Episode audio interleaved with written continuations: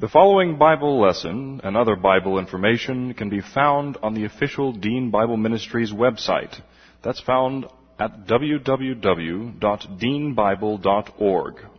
That's www.deanbible.org. Dr. Dean is the pastor of West Houston Bible Church. And now, here's Dr. Dean with the Bible lesson. Father, we thank you for the wonderful privilege we have to be saved by your grace. That you have done everything necessary for us. That nothing at all is dependent upon man or man's efforts, or man's energy, man's desire. Everything is based upon what you have done. You made a plan in eternity past, a plan that was based upon grace, that you would do everything for us, and all we would have to do is receive it as a free gift. Father, along with the plan of salvation, you have given us everything we need to know for life and godliness in your word. Now, Father, as we study your word, the word of truth, the word of life, we pray that you would help us to understand these things through the indwelling, teaching, filling ministry of God the Holy Spirit. Pray that we could understand these things, see how they apply to our lives. We pray this in Jesus' name. Amen. Every now and then I get something humorous I want to share with the congregation. Somebody sent me a few things related to bumper stickers, and one of these bumper stickers sort of applies, I think, at this early service on a Sunday morning. The face is familiar, but I can't quite remember the name. Boy, that's a slow burn this morning. Y'all are ready for jokes this morning. You know, when you wake up in the morning, you look in the mirror, and you're not quite sure who that is. The face is familiar, but I can't quite remember the name. Another bumper sticker says, cleverly disguised as a responsible adult. And one that I think is sort of the mantra for the age. If at first you don't succeed, blame someone else and seek counseling.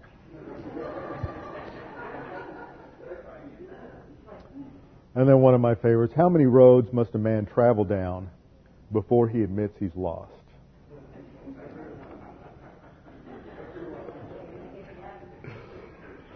Well, that got a few chuckles going, maybe generated a little extra energy in the brain cells this morning, so now we're ready to focus and concentrate, study God's Word. So let op- let's open our Bibles to Galatians chapter 5, verse 26. Galatians chapter 5, verse 26.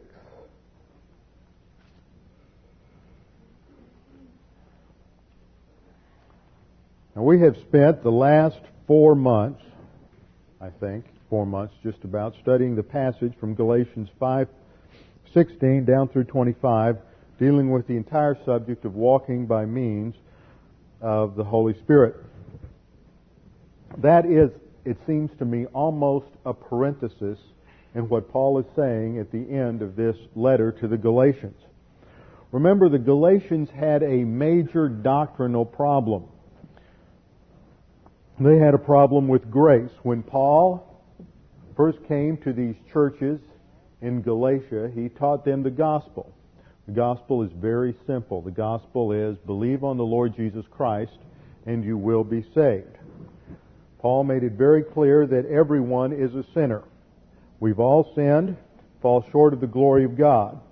At the cross, Jesus Christ paid the penalty for all our sins. When he went to the cross, God the Father took every single sin in human history and he imputed that to Jesus Christ. Scripture says, He who knew no sin was made sin for us. Jesus Christ was impeccable.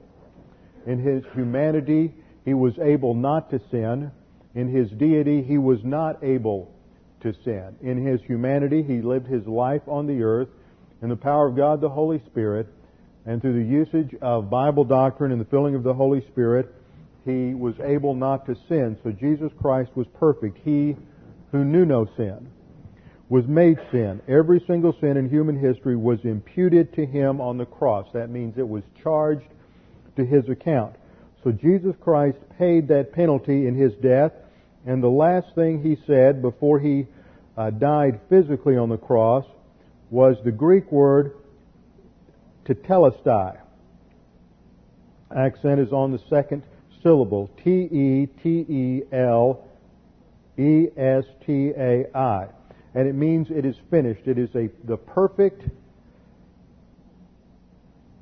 tense form of the infinitive, meaning that it is finished in the past with the results that go on forever.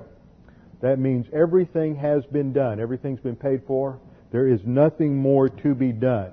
During the three hours between 12 noon and 3 p.m., during that time of darkness, God the Father poured out every single sin on Jesus Christ. He was separated from the Father and he cried out, My God, my God, why have you forsaken me? It is during those three hours that he paid the penalty for sin, which was spiritual death, and then he died physically. His physical death was designed, it was a consequence of spiritual death in, in the human race, but it was designed also to, for him to go to the grave, spend three days, where he would be resurrected as a sign of God's acceptance of his sacrifice on the cross. So this is the gospel. Paul expresses it very clearly in 1 Corinthians chapter 15, 3 through 4, that we know according to the scriptures that Christ died for us, that he was buried, and that he rose again according to the, the rose again the third day according to the scriptures. So that is the gospel. And we appropriate that through simple belief, faith alone in Christ alone. The problem was that there were a bunch of um, uh, Jews in the early church that were antagonistic to this gospel of grace. Grace means that God did everything for us, and it is a free gift. And they wanted to uh, include a lot of things related to the Old Testament systems in terms of the Mosaic Law. And so they came along behind Paul and Silas, and they said, well, Paul's a great guy, and he's taught some great things about salvation and about the spiritual life, but if you really want to have super spirituality, if you want to really have a close walk with the Lord, then you have to become like a Jew, through, and that would be through circumcision, and you have to obey the Mosaic law. And then you will have a victorious Christian life. There's always people in the church down through the centuries who want to add something to Christ's work on the cross. At that time, it's the Mosaic Law. There's still people who want to do that people who add morality, people who want to add all kinds of things to the simple gospel of faith alone in Christ alone. It's not faith plus commitment. It's not faith plus baptism. It's not faith plus joining a church. It's not faith plus anything. It's simply faith alone in Christ alone. So Paul writes this epistle in order to straighten out the Galatians. Not only did they have a problem with salvation being by, by faith alone, but they also had a problem with the spiritual life, and they were trying to live the spiritual life on the basis of simple morality. The use of the Mosaic Law, which was, remember, it was designed as the governing code of conduct, the code of law for the nation Israel. That included both believers and unbelievers.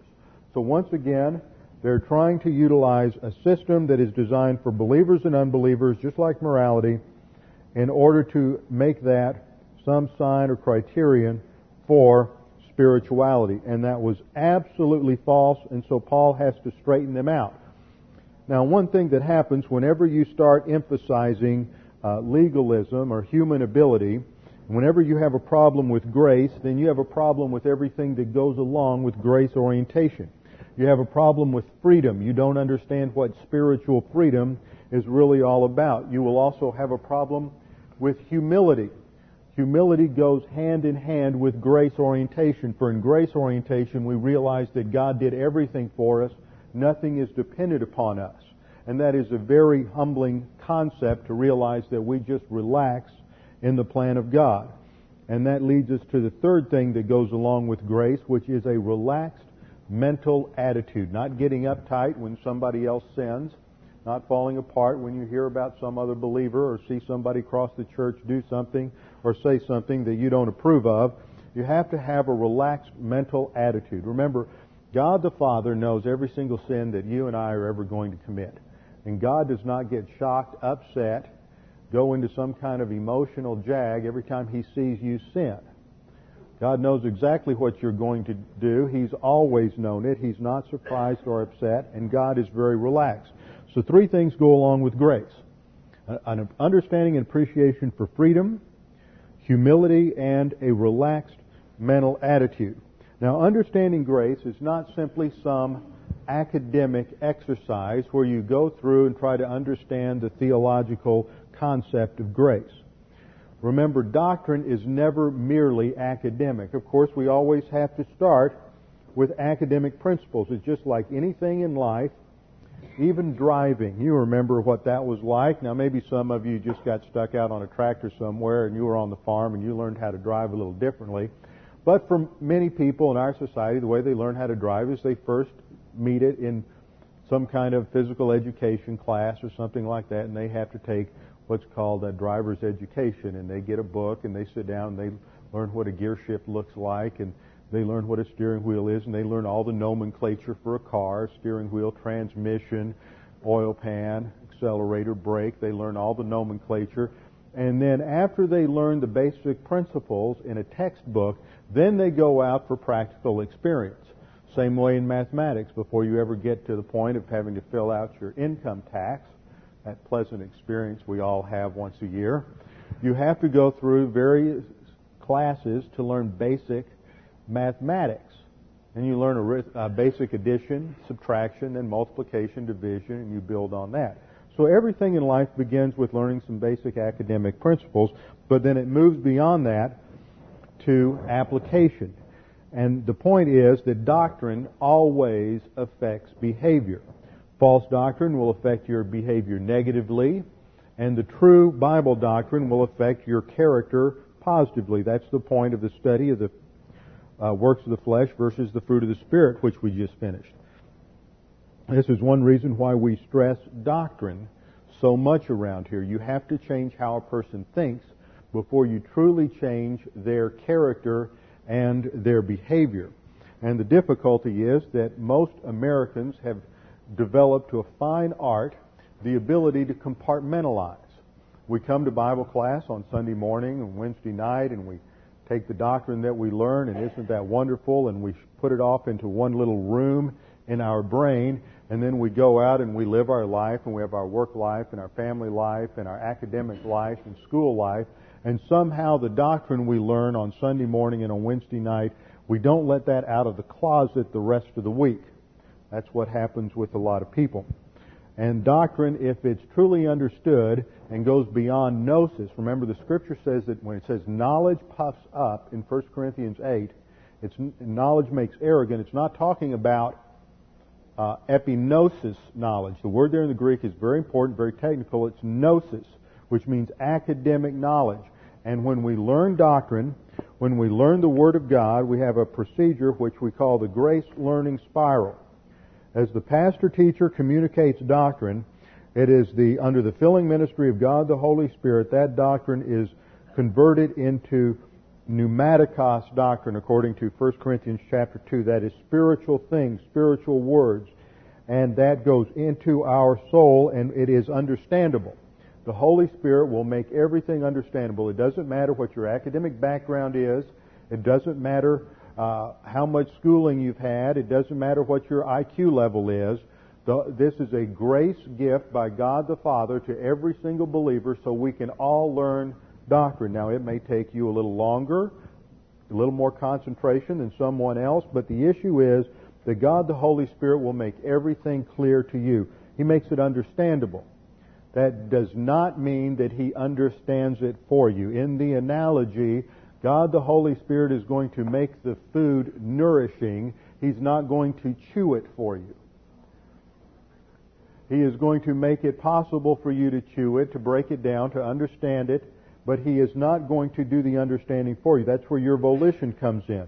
You have to think about it. Sometimes you have to take notes. You go home, you think about it, you hear it repeated 5, 10, 20, 30, 500 times. And finally, it begins to make sense to you. You've thought about it and thought about it.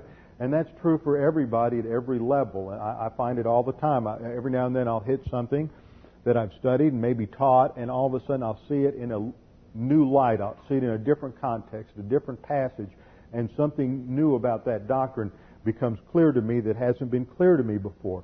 And so it becomes understandable, and at that point it becomes gnosis, which is academic knowledge. And it enters into the blue area here on the diagram, this outer circle, which is the nous. That is the staging area in the thinking process of the mind. The scripture uses two different words, nous and cardia, to describe the cognitive functions in the soul, the thinking in the inner man, the thinking in the soul. Nous is the staging ground for gnosis. When we exercise positive volition towards that academically understood doctrine, then the Holy Spirit converts it into epignosis and stores it in the innermost core of our thinking, which is called the heart. The heart is the core of our thinking. Then it is applicational knowledge. That's the difference between this word epignosis and the word gnosis. Epignosis, the prefix epi is a preposition and it means full knowledge. So it is moved from gnosis to epignosis. Now it's applicational knowledge. It's been stored in the soul just as when you eat, you chew food and you swallow it. From the point of swallowing on, that the process is automatic. Automatic muscles take over, automatic reflexes. It goes into the stomach. Various uh, enzymes are secreted and it's broken down and then it's converted into uh, sugar and other chemicals, and it's the, the blood stream moves it out to nourish and feed the cells in the body. So it becomes usable. But then you have to exercise your volition again to use it. You have to decide to move your arm or move your leg or walk or go down to the gym and work out, whatever it may be. Same thing is true in this in the analogy uh, in the analog with doctrine. You, it becomes usable. It's stored in the soul but then you have to exercise your volition in order to use it. So doctrine that is merely academic does you no good whatsoever. In fact, it leads to arrogance, and that's part of the problem in the Galatian church. They are operating on arrogance because they have cut themselves off from grace. They're operating on the power of the sin nature, and so arrogance is dominating the uh, congregation there and creating all kinds of internal problems. Remember, whenever you emphasize legalism and external conformity to moral regulations, it always leads to a production in the congregation of mental attitude sins of arrogance and self-righteousness. This in turn will always be accompanied by various sins of the tongue, such as gossip, maligning, running down other members of the congregation who don't quite measure up, uh, judging one another, and then the horrible practice of starting to interfere in people's lives and violating their privacy just because they do something that you don't think they ought to do. Now, and I'm always amazed in various con- uh, congregations how some Christians just can't wait to find something wrong in somebody else's life and then jump in there and try to straighten them out. Usually it involves some overt sin such as fornication or language or something like that, or maybe they, God forbid, had a glass of wine or drank a beer or something like that. Or maybe in some churches, if a woman shows up wearing a slacks instead of dress, then they get all uptight about that. I told you the story about a friend of mine who had pastored or youth pastor in a church, and he left the church because of their legalism. Uh, they, they thought that women ought to always wear dresses, should never wear slacks. So when the they took the high school group skiing, the girls had to wear dresses over their bib overalls. That's just one extreme that, that people get into. So they, and one of the passages they run to in order to justify straightening everybody out, out is the passage we come to this morning in Galatians 6 1. Brethren, even if a man is caught in any trespass, you who are spiritual Restore such a one in a spirit of gentleness, each one looking to yourself, lest you too be tempted. Now, the first thing we're going to have to do is break this down, understand the context, then we're going to have to do some word studies, understand some of the words involved because the translation is not as clear as it ought to be, and look, of course, when we do that, look at the syntax. Now let's remember some things about the context. I think you'll find this interesting. We spent so much time in, in uh, verses 16 through 25 that we have sort of lost our orientation to the whole passage. As I've said before, sometimes we get so caught up in the details that we lose sight of what the forest looks like because we're just examining a few trees. So let's go back and look at the forest of Galatians chapter 5 and get back into the context. In these verses, Paul is emphasizing the principle of grace in terms of personal relationships. Galatians 5:16 to 25 simply focused on the mechanics for living the spiritual life. We are we're commanded to walk by means of the Spirit in contrast to walking according to the sin nature. So in those verses from 16 to 25, the issue is to let you know that there's only two dynamics at work. And your spiritual life or your life is energized by one of those two dynamics. It's either the Holy Spirit or it's the sin nature. In his conclusion in verse 25, Paul says, if we live by the Spirit, that is, and we do, once you put your faith and trust in Jesus Christ as your Savior, you are instantly regenerated.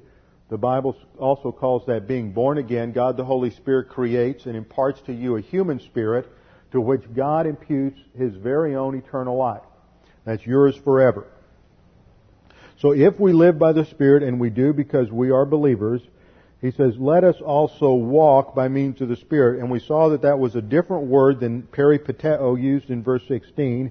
It's stoikeo, which means to walk in the path, to follow a set course of action. It was used in uh, classic Greek to mean walk in ranks. And I think the best way to translate that is to say walk in the path or in the track laid down by the Holy Spirit. Of course, the track that's laid down by the Holy Spirit is the Word of God. And this means that walking by means of the Spirit is not some sort of internal, subjective, liver quiver kind of Christianity, which is so common. How do you know if you're following the Holy Spirit? Well, let me do kind of a spirit check here and see if uh, I'm doing it right. That, that's common. That's, you'll hear that taught from pulpits, and it just it, it identifies the spiritual life with nothing more than emotion. But what this passage does is remove the whole context of the spiritual life from subjectivity. There's an objective path to walk down. And this is expressed by the mandates of the, of the scriptures of the New Testament, which define the boundaries within which we are to live as believers. So it is an objective path. Now, that paragraph from 16 to 25 is a parenthesis to describe that the underlying dynamic that must function in the spiritual life if you're going to realize the rest of what Paul is saying in Galatians 5. So let's look at that. In that section, if you go back and look at 5.1, Paul is coming to the application section. In almost all of his epistles, he has three, four, five, six, seven chapters, anywhere from half to three fourths of the epistle is laying down the doctrinal basis. And then the last third to half draws out the implication or applications from that doctrine. So we have seen in four chapters the explanation of the doctrines of grace in both salvation and the spiritual life.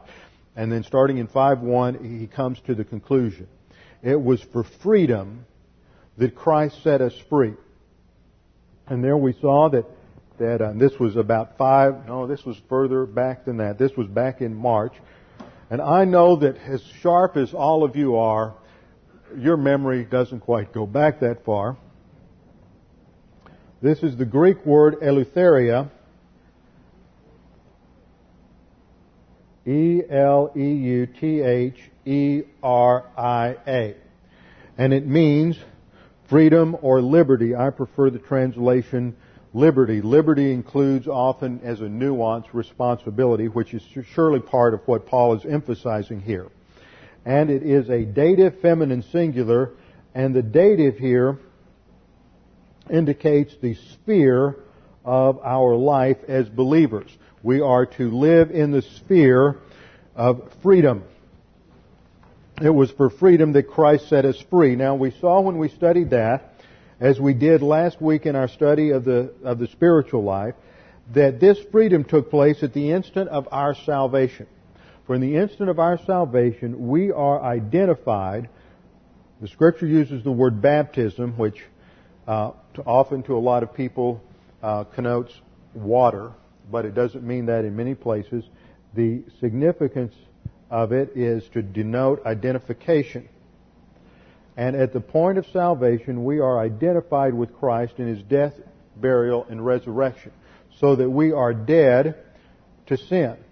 That means that the power of the sin nature is completely broken in our life. That doesn't mean it's removed. It doesn't mean we no longer have a sin nature. It just means we're no longer slaves to it. Prior to salvation, we had no option but to sin. No matter how good, moral, wonderful, sweet you are, you were a sinner and the only option you had was to live in the power of the sin nature. But now that power is broken and you can live and you can produce absolute righteousness in your life. So when we studied that, we said that the issue in freedom is always to define in contra- context what we are free from. Some people have taken this to mean, oh, well, Christ died for my sins, He paid the price, so I can just do whatever I want to. That's not freedom, that's anarchy. This is not talking about spiritual anarchy. The context is talking about freedom now to serve God exclusively.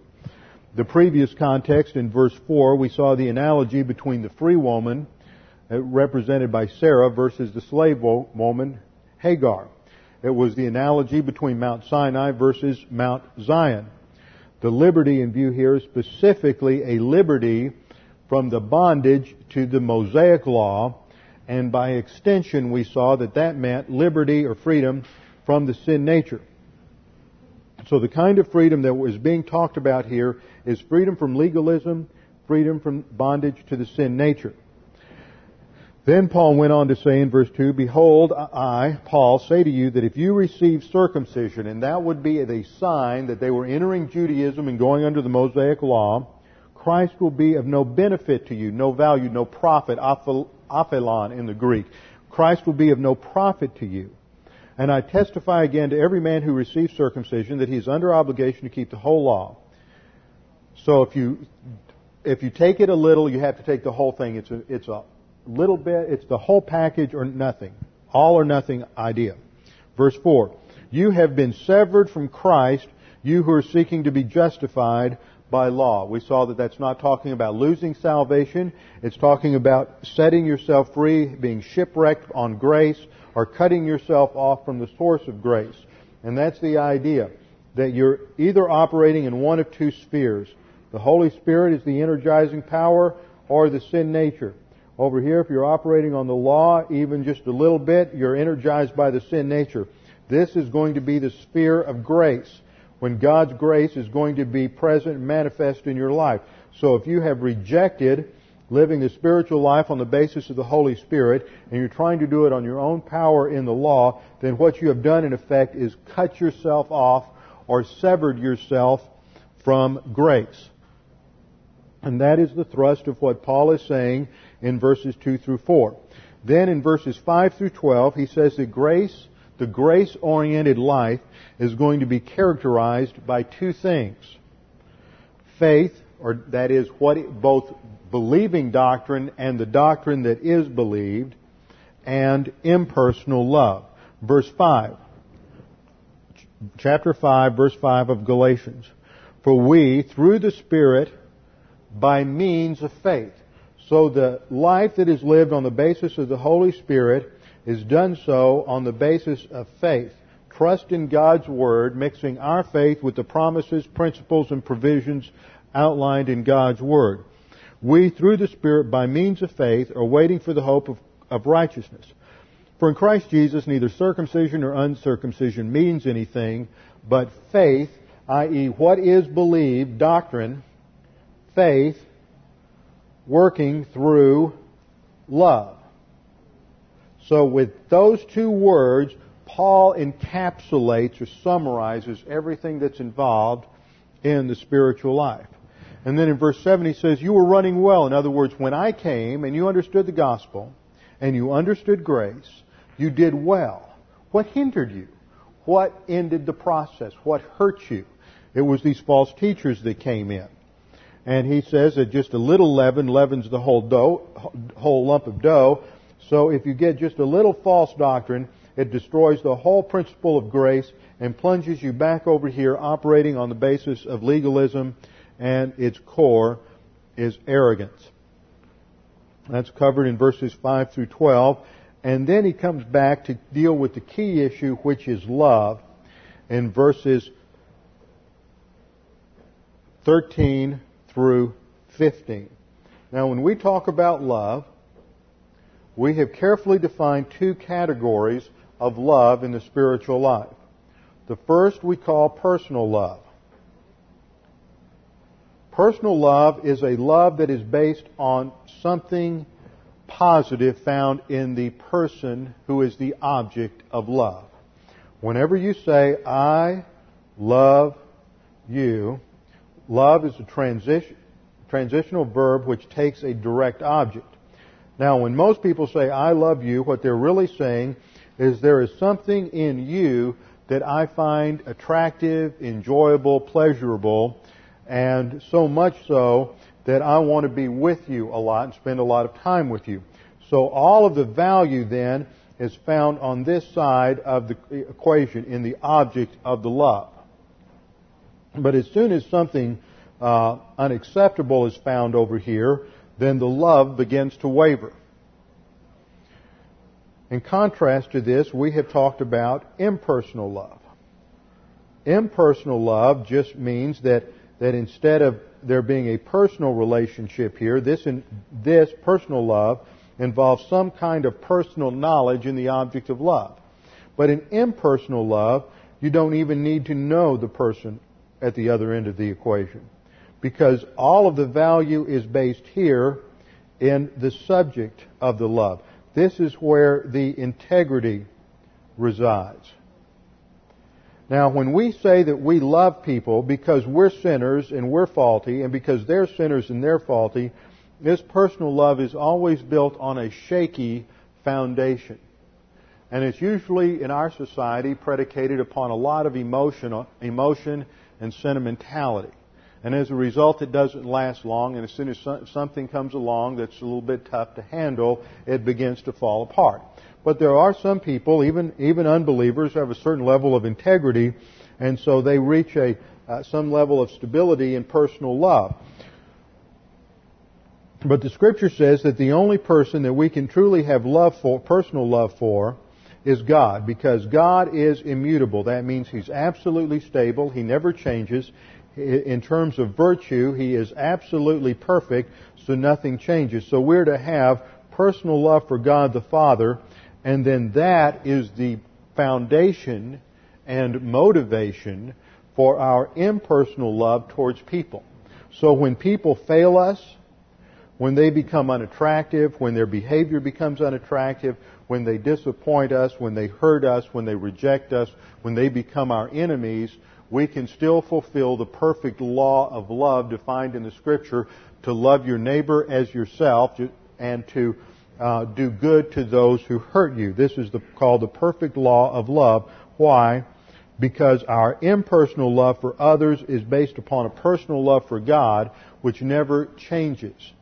So that the rock upon which impersonal love is built is on the integrity of God, who God is, and what He and, and what He has done for us in Jesus Christ.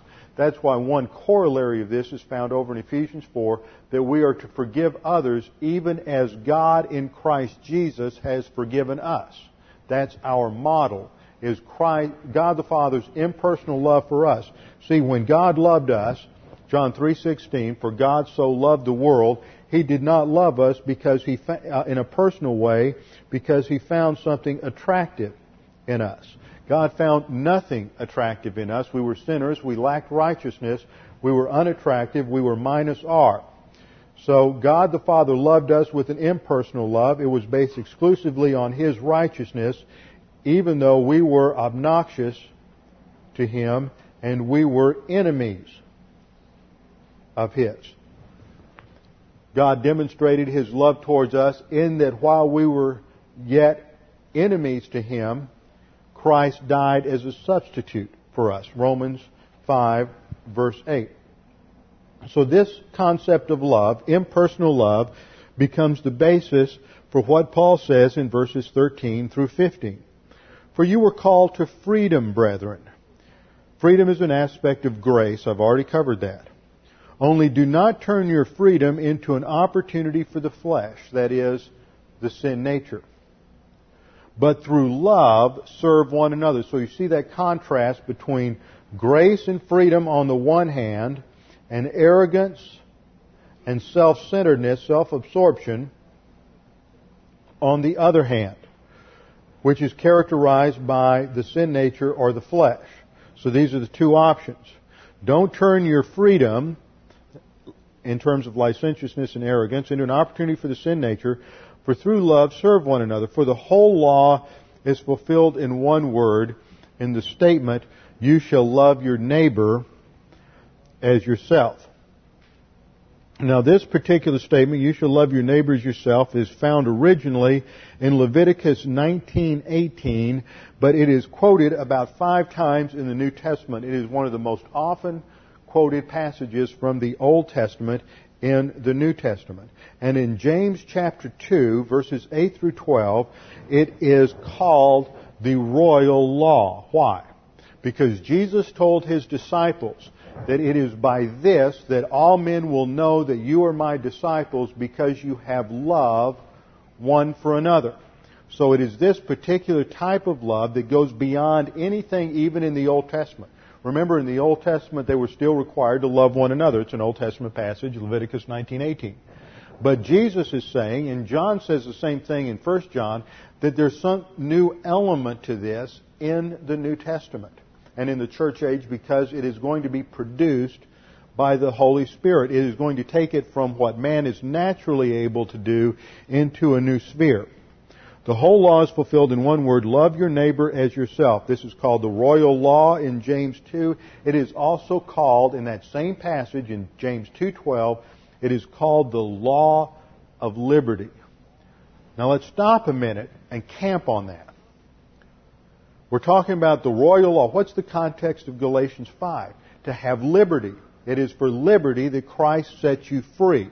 How is that done? He ends up going right back to Leviticus 19:18 that it's done through the use of impersonal love in all your relationships. It is that impersonal love that is called both the royal law in James 2 and the law of liberty in James 2:12, which means that if you are going to get to the point in your spiritual life where you're going to experience the true freedom that we have in Christ, it's going to be predicated on the fact that you have developed impersonal love in your life, which is a fruit of the Spirit, and we saw that in verse 22 when we discussed the production of the Spirit, that the first category was love. I want to bring all this together now. What we see now in the context is that Paul ends after he says, gives the command, reminds them of the command, you shall love your neighbors yourself, verse 15. If you bite and devour one another, this is just the opposite, antagonism, breakdown of relationships. If you bite and devour one another, take care lest you be consumed by one another. And then he changes the subject in verse 16 to talk about the underlying dynamics. But if 15 through 26 are taken out, Look at them as parenthetical. They describe the underlying dynamic which is going to enable you to fulfill the royal love. That is why in Galatians 5:22 love is first because that's the context. He's talking about impersonal love. So he's going to mention that first as a production of the Spirit. But take that out and read it this way. For the whole law is fulfilled in one word, in the statement, you shall love your neighbors yourself. But if you bite and devour one another, take care lest you be consumed by one another. Then go to verse 26. Let us not become boastful, challenging one another, envying one another. Brethren, even if a man is caught in any trespass, you who are spiritual, restore such a one in a spirit of gentleness, each one looking to yourself lest you be tempted. See how that fits. In verse 26, he's coming back to what he was talking about before we got to verse 16. He's talking about impersonal love in the congregation and the problem of arrogance and its destructiveness in personal relationships. Now we understand the context. We understand the argument. One of the most dangerous things in life is to become arrogant. It destroys your objectivity, it destroys your perspective, and it will lead you into a plethora of sins and destructive behavior. Now, before we get into the application of this, these next five or six verses, we certainly need to take some time to understand just what the apostle is telling us under the inspiration of the Holy Spirit. So let's begin with a little exegesis. Galatians 5:26 Let us not become boastful. And it begins with the present middle subjunctive of the verb ginomai. G O N G I N O M A I. Present tense indicates continuous action. It is a it appears to be a middle voice, but it's a deponent verb, so it has an active meaning and a subjunctive mood. The subjunctive mood is always the mood of potentiality. So it addresses our volition. So it's up to us to make a decision whether or not we're going to do this. You can choose to either be arrogant or not. So the issue is ours. The choice is ours. The, it is preceded by the negative may, which looks like this, M-E. And when you take this negative, there's two negatives in Greek. There's u and there's may. But when you take this negative with a subjunctive verb, that is a strong prohibition. It's not the strongest way to state a prohibition, but it is one of the strongest. Now this is a very unusual construction in the Greek. The reason I go into the Greek is that the, it's always better to go to the original languages to understand just exactly what was being said.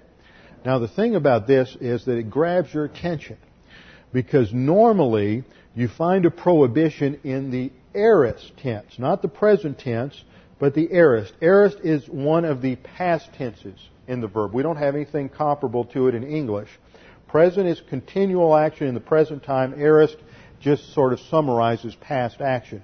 Now, the strongest way to, one of the strongest ways to make a prohibition, and the normal way to state a prohibition, is with an aorist subjunctive in a second person plural. And what we have here is a first person plural. So it's, it's uh, uh very unusual. So we must stop a minute and ask the question, why? Since the present tense is normally used with the first person to express what is called a hortatory or volitive subjunctive, and that means it expresses an exhortation, an encouragement to do something. But that's a positive command to do something. In other words, let us pray together would be a hortatory or an exhortation in the present subjunctive. But if you're going to express a negative, you would normally use an aorist subjunctive. But here he uses a present subjunctive, and this is designed here to grab our attention and to make sure that we understand that this is going to be a continual problem for every believer, especially when there are trends towards legalism. The present tense emphasizes continual action, and he is using it here because with this legalistic congregation, they're going to have to make sure that on a moment by moment, day by day basis, they pay attention to this command. This is going to be a continual problem for them, so they need to give it continuous attention.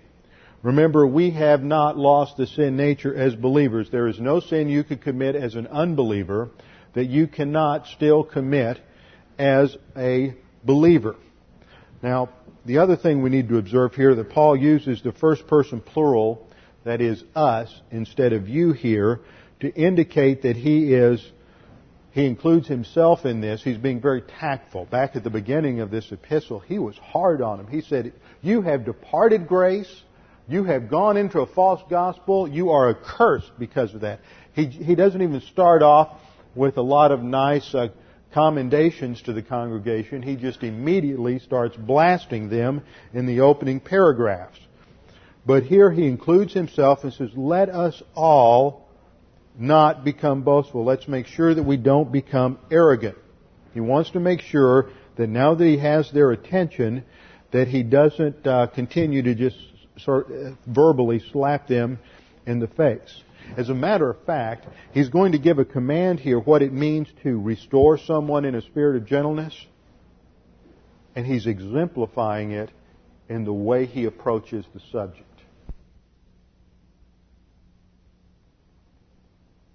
He's not saying, now you need to make sure you don't become arrogant. He's saying, let us not become arrogant. He's taking a, he, he's taking a tactful way. He's exemplifying the kind of humility, and that word gentleness needs to be translated humility, the kind of humility that needs to underlie and control any kind of restoration procedure. So he's going to exemplify this um, in the way he's straightening out the congregation.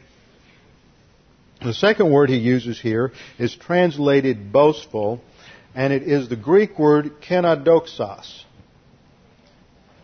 Kenodoxos is a compound word from kenos, K-E-N-O-S, and doxos, D-O-X-O-S. This means empty, and this means glory. Kenos means empty and doxos means glory, and it means empty glory or vain glory, or, and it comes to mean arrogance and conceit without basis. And the point is that none of us have any basis for boasting before God. See, the boasting having this kind of arrogance is just the antithesis of grace and is the exact problem which underlies all legalism. People think that somehow something they do is impressing God. That they can do something. They can go to the right kind of church. They can listen to the right kind of doctrine. They can give a certain amount of money. They can pray. They can read their Bible every day. They can get involved in small groups or whatever it might be. And somehow this is impressing God, and so God is going to bless them because of what they are doing. And that takes us back to an important concept because people tend to forget this. In the character of God, God is absolute righteousness and perfect justice. Now, we've studied this quite a bit. The righteousness is the absolute standard of God's character. It is absolute perfection. His character is the standard of righteousness. It's not some external, abstract principle outside of God. It is His person, His character that is the absolute standard. His justice is the execution of that standard. Now, what the righteousness of God accepts, the justice of God blesses. What the righteousness of God rejects, the justice of God condemns. So, as unbelievers, we lack righteousness. We're minus R. The righteousness of God rejects that, so the justice of God condemns us, and we're born in a state of condemnation.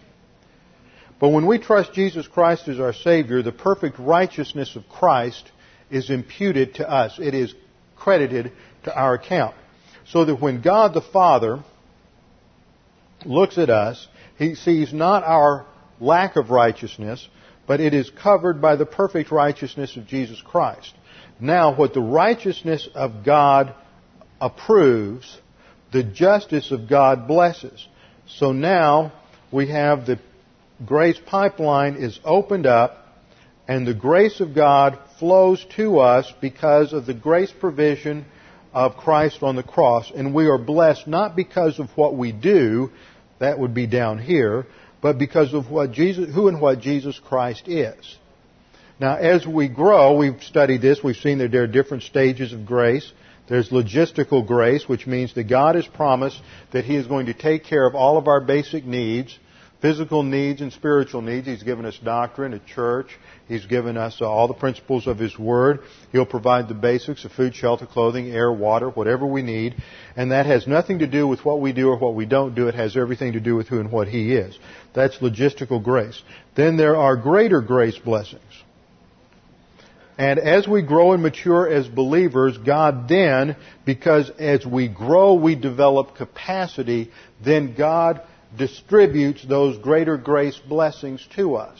Not because of what we do, but because, because He's already determined to give those blessings to us. He distributes them because now we have capacity. You would not give the keys to a brand new Mercedes to a six year old. No capacity. You might not even want to give the keys to a brand new Mercedes to a 25 year old. No capacity. It has nothing to do with what they do, it's who they are. See, if we grow to maturity, then God will, if He blesses us before we have the capacity for it, then those very blessings could become a basis for our own arrogance and our own self-destruction in the spiritual life because we lack the capacity for it. So all blessings in the spiritual life then are based upon our, uh, not what we do, but are based upon uh, the capacity we, we develop. So that destroys all basis for boasting.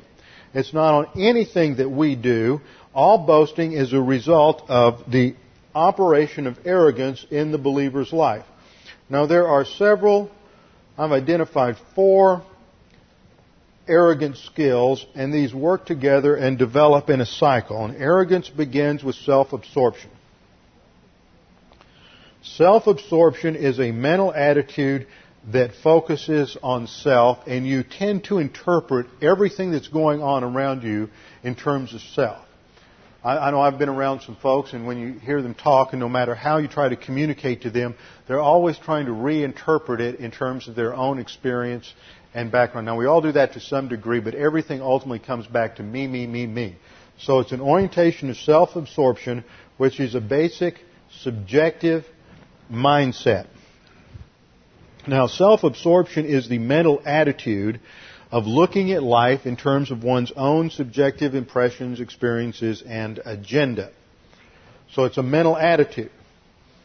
This leads to self-indulgence, which is the overt practice of a self-absorbed mentality. You start indulging all of your various uh, whims, all your desires, giving in to all of your lusts, doing whatever you want to. This then leads to the practice of self-justification. Now that you have done something, you have to justify it because somebody's going to criticize you for it, so you're going to justify it to show that you're really right and it was the best thing to do. And you've given into just self-justification where you're rationalizing and excusing your self-absorbed behavior. Once you start rationalizing and excusing your behavior, you now begin to really divorce yourself from reality and lose touch with reality. And now you are on the road to self-deception. Once you get on the road to self-deception, now you are in serious subjectivity and you have lost the ability in many cases to even look at things from an objective, rational viewpoint. Everything is about you, everything is about what it does to you, and you begin to use your own subjectivity and your own emotion as the criteria for evaluating everything. Now this was exemplified, I thought, in a particular letter that was addressed to um, U.S. News and World Report and appeared in the 4 October 1999 issue. Now, when I get to the end of this, you will find that all of this has a particular personal bearing to everyone in the congregation. But this letter exemplifies a, a, a woman who is caught up in self-absorption and the arrogant skills. She, uh, she wrote, how disturbed I was to see your article in, the September 6th issue about ROTC scholarships as a means of providing funds for a college education. The education associated with ROTC is a contradiction to the academic freedom enjoyed at university campuses. Military training on college campuses, in fact, makes a mockery of education.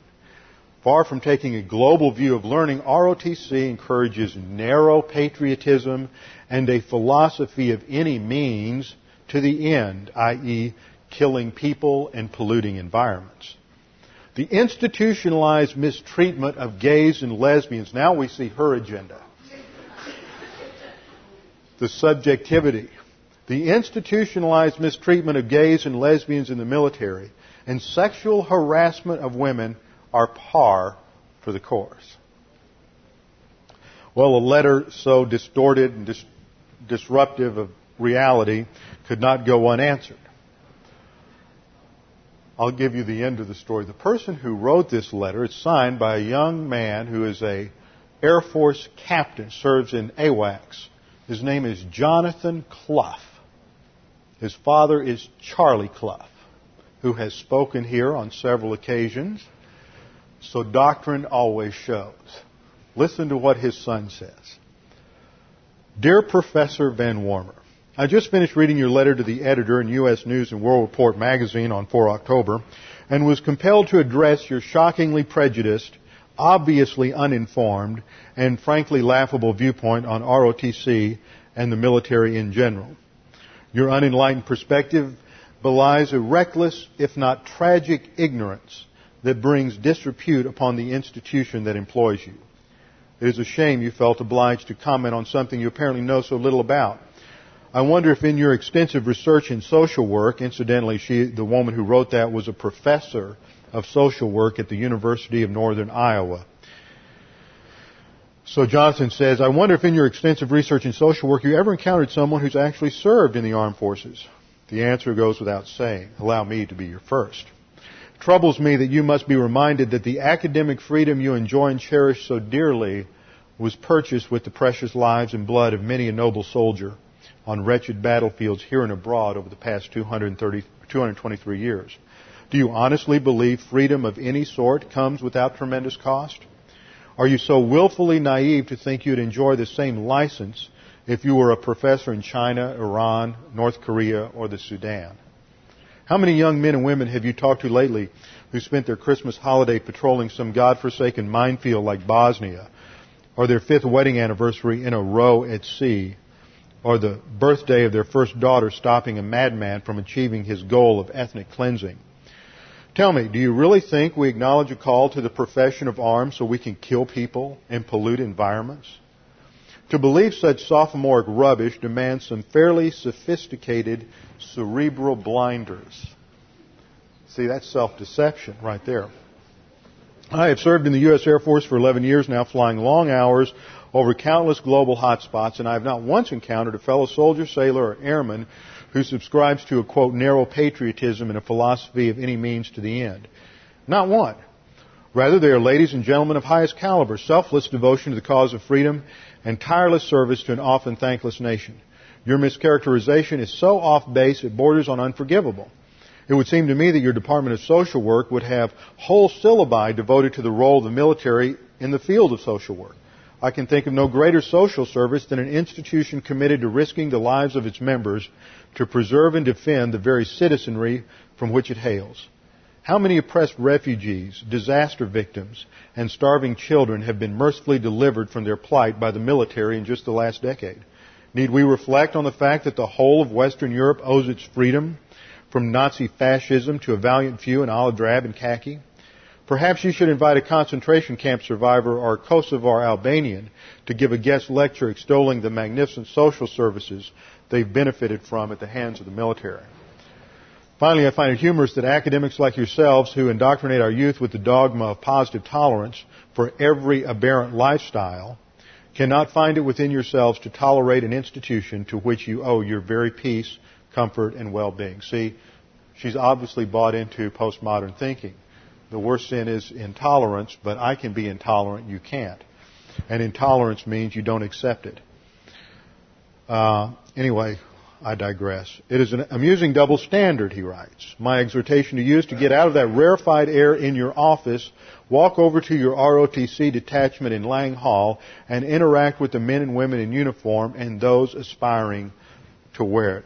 She's going to get her wish. Five different Air Force generals contacted Jonathan today. This came out in U.S. News and World Report.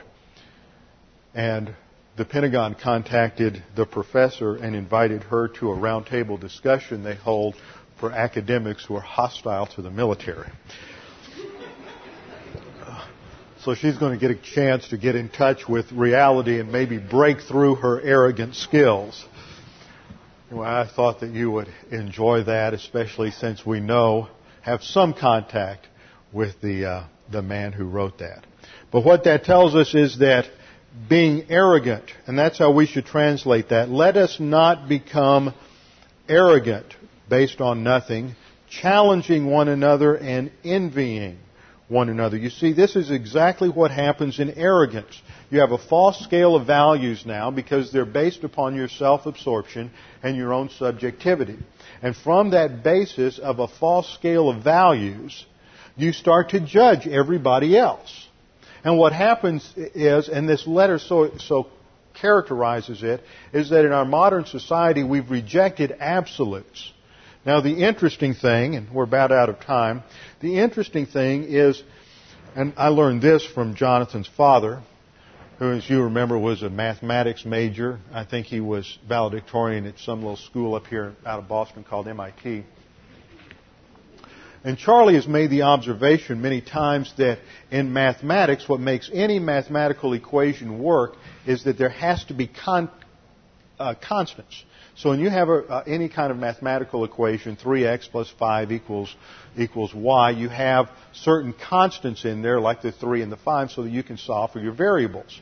Every single mathematical equation, no matter what it is, is always based on the assumption that there are constants. That is, that there are absolutes in the universe. And what happens in subjectivity is we reject that. Now you take that mathematical principle and you have to apply it over into the realm of ethics. Because everything we do and say assumes that there, the existence of absolutes. Even someone as arrogant as this professor who is who would say that there are no absolutes, I can justify that because I've interacted so much with people of liberal persuasion like that. There are no absolutes. But the very statement which is the battle cry of the new postmodernism that there are no absolutes. But even the statement there are no absolutes presupposes an absolute. That there are no absolutes. That very statement itself is self-contradictory and assumes the reality of a constant. And so the unbeliever in arrogance, and the believer in arrogance as well, has to assume its opposite just to be able to communicate. Even the unbeliever who says there is no God has to assume the presence of God and absolutes to be able to even make the statement, there is no God, even though at the same time they are suppressing the truth in unrighteousness. Now, that may be a new thought for some of you, but many of you have been around long enough. You heard Charlie when he was here last year, and that's beginning to make some sense. And so what happens is that the arrogant person establishes his own relative values, and then on the basis of that subjectivity, begins to try to slam dunk everybody else in the congregation, and this just creates all sorts of problems. And this is something that leads to uh, what is usually called church discipline. And there is a place for church discipline, and I want to preserve that. But it is not the arena that many people think it is. And we'll ha- we've run out of time. We'll have to come back to that next time when we get into the first part of Galatians 6. So with our heads bowed and our eyes closed. Father, we do thank you for the privilege we've had to study your word today, to be challenged by it, to realize that there are objective principles and values in the universe, and they were put there by you. That you are the ultimate reference point. You are outside of creation and you are the God who, who has reached into history. You have sent your Son, the eternal second person of the Trinity, into history to die on the cross as a substitute for our sins. And that is the basis for everything that we have and everything that we are. And it is through His death on the cross that we have salvation and we have our spiritual life and that we can live and go forward. Father, I pray that if there's anyone here this morning who is uncertain of their eternal destiny, that they would take this opportunity to make that certain. All that is needed is that you say, Father, I believe Jesus Christ died on the cross for my sins. Scripture says if you accept the free gift of salvation in Jesus Christ, that you have eternal life. The only condition is believe on the Lord Jesus Christ and you will be saved. Now, Father, we pray that you'd help us to understand the things we've studied that as we continue our study, you will make these things clear to us that we can see how they apply to our own lives, that the Holy Spirit would break through the shell of our own subjectivity and arrogance and make these things clear. We pray in Jesus' name. Amen.